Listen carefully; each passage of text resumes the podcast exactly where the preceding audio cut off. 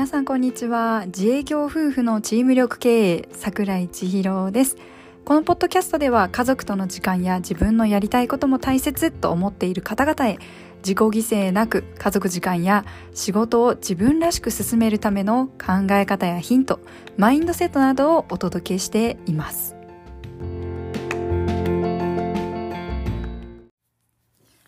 はい皆さんこんにちは。今回はねちゃんと連投気味であんまりこう日にちを置かずにちゃんと投稿させていただいています。策を講じてね私も勉強しながらこうやってポッドキャストの収録とかえっとブログとかを書かせていただいているんですけれども溜め込むと忘れていってしまうので今回はもう勉強自体は毎日勉強というか読書とかなんかこういろいろ情報をつかみに行ったりすることっていうのは毎日日々やらせていただいたり行ける時には直接現場に足を運んで目で見て肌で感じてっていうのをやらせていただいてるんですが、えっと、ために貯めていたので少しずつと思っていたんですがあのもう一回ちょっとね入れたものはすぐアウトプットするっていう習慣をつけていこうと思って今回もまたアップさせていただきます。さてね、あの、今日の、まあ、題名って、あの、決断と判断の違いっていうことについて、ちょっとお話しさせていただくんですけれども、新型コロナウイルスっていうのの感染の拡大を受けてね、皆さんの環境っていうのが大きく変わったと思うんですよ。まあ、2021年頃から、まあ、あっという間に、まあ、今年は2024年なんですけれども、実はこのね、2、3年で、ウェブ産業っていうのは10年ぐらいの進歩を見せたっていうふうにも言われているんですよね。今まではオフィスに行ってデスクに向かって時間になったら退勤するっていう形をとっていたサラリーマンの勤務体系も大きく変わってリモートとかオンラインっていうやり取りも増えましたよね。そこで今まで出勤に充てていた時間を、まあ、筋トレとかランニングとか趣味とかに時間を費やす人が増え始めていずれはやろうと思っていたことやりたかったことに、ま、挑戦し始めたっていう方も多くいらっしゃるかと思います、まあ、そこでね好きなことを挑戦し始めて見えてきた景色とかそれを見る見たり体験したりすることで、まあ、現状への不満だったり不安だったり違和感とかを抱えて、まあ、新しい生活をまた始めようかなとか悩んでる方ももちろんいらっしゃるかと思います。まあ、ネットが普及してね、便利になった一方で、この SNS を開けば多くの情報が溢れて、手頃にこの専門的なね、こう、有料級の、本当以前はお金を払ってしっかりと、こう、知識を得ていたものが、本当に無料でいろんなところに出回るようになって、有料級の情報に手軽に触れられるっていう時代になりました。その影響を受けてなんですよ。その影響を受け、まあ、よく、すごく今度コロナの中なんかはそうだったんですけれども、まあ、人気となったのがこの自己啓発セミナーなんですよね。で自己啓発セミナーとかでは、まあ、あなたは人生の運転手です、みたいなね。あなたは運転手です。しかし、あなたは運転手なんですけど、その車を動かそうとするのに、アクセルは全開なのに、同時にブレーキも踏んでいる状態です。だからあなたの車は動かないとかっていうふうにね言われて、まあ、奮い立たせられてその気になって挑戦して、まあ、道に迷っている人増えてるなーっていうふうにも私は感じています私はねそういうふうに感じていますないものねだりがないものねだりを呼んで欲にまみれた状態となって行方不明の状態になっているっていう方が、まあ、ちょっといらっしゃるんじゃないかなっていう風な感じがしていて少し心配になりますが、まあ、そんな方へこの、まあ、今回の決断と判断の違いっていうこういう記事だったり、まあ、ポッドキャストのこういうのを聞いていただけて、まあ、こういう情報っていうのをお届けできたらなっていうふうに考えています。決断と判断の違いってあなたは明確に知っていますか？決断とは決めて立つとも言われているので自己啓発セミナーなどでもよく使われていますよね。このセミナーに参加できるのは何月何日の何時までです。このセミナーに参加するとあなたの人生が変わります。あなたの決断であなたの人生は大きな一歩を踏み出す、踏み出します的なやつですね。冷静になった方がいいと思います。セミナーに参加して100%人生が変わるかは私にはわからないんですが、自分の人生を人に委ねるほど危ないものはないと思っています。否定するわけではないんですよ。そういう文言の自己啓発セミナーとかを否定するわけではないんですが判断と決断の違いを自分自身が身につけて自分を律するように自分のことを自分で律せれるようになることっていうのが一つ能力として必要だと思います。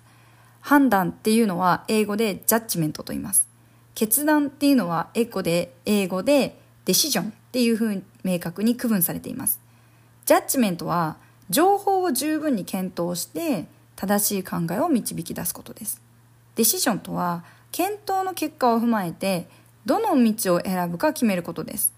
要は十分な判断ができていないうちに決断をしようとするから人は迷うんですよね。決断とは緻密な判断があってようやくできるステップになるんですよね。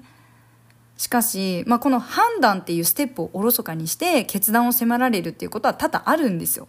1分でもこの決断に時間をかけるならそれは十分な検討をするための材料とか情報が集まっていないから決断っていうのにこう迷いが出てくるんですよね。なので決断を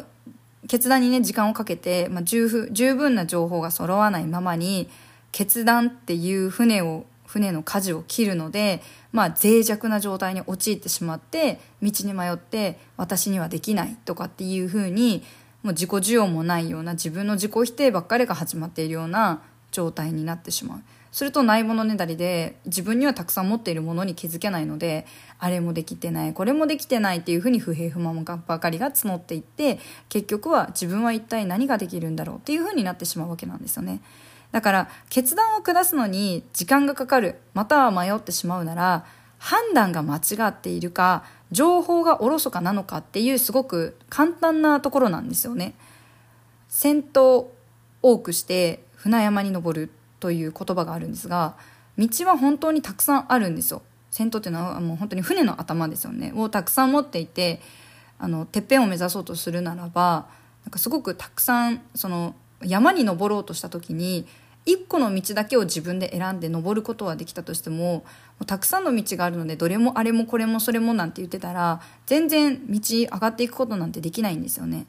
だからやり方は本当に100万通りあるんですからもちろん不可能はないんですがしかし十分な情報は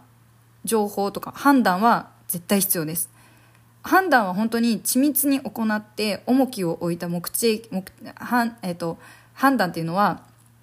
緻密に行って重きを置いたあの目的地へ進んでいくことが一番の近道になるんですよ。だから要は判断をしていくためにはやっぱり情報っていうのが必要になってきます。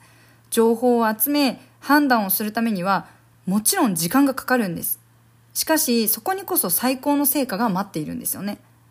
これは私がトレーナーとして関わる現場とかあとは患者さんたちにも同じことが言えるんです。痛みがあるけど成績は出したいとか痛みはあるけど職場には迷惑はかけられないからなんとかかんとかみたいななどなどですよね。っていう方が多いんですが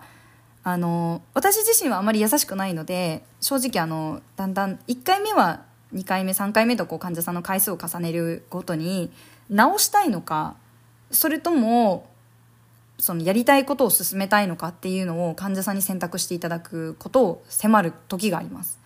もちろんいきなりバッてそれを投げかけたりはしないんですが 直したいっていう方にはもちろん治るまでのプロセスとかステップとか現状の状態とか細かく評価して現状を理解してもらって治療を進めることを私もやります。だけど現状維持でいきたい。とりあえず今が楽になればいいや。っていう方にはそこまでの状況情報提供っていうのは私はあまり行わないようにしています。それは私の割り切りであって自分を律するための判断なんですね私の中での。冷たい人間に聞こえるかもしれないんですが自分が疲弊していかないためには必要な判断なんですよねそれが。痛がる社員を抱えてまでまたはそうやって痛がるような選手の顔色を伺ってまで上司とか部下とかまたまたチーム生徒とチームメイトとか指導者とかは痛みが抱えているその人に対して気を使わなきゃいけないわけなので本当にそのそんな人と手を取り合って仕事をしたりチームとして試合に挑みたいって思うんでしょうかっていうところなんですよね。万全ではない方に仕事が頼めるのかっていうことなんです。きっと頼んだとしても後の不平不満とか悪化したっていうような状態になるのが怖くて頼まれることはなくなると思います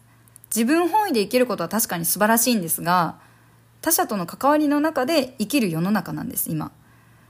誰がもう誰しもね悪悪悪者にはなりたくないので、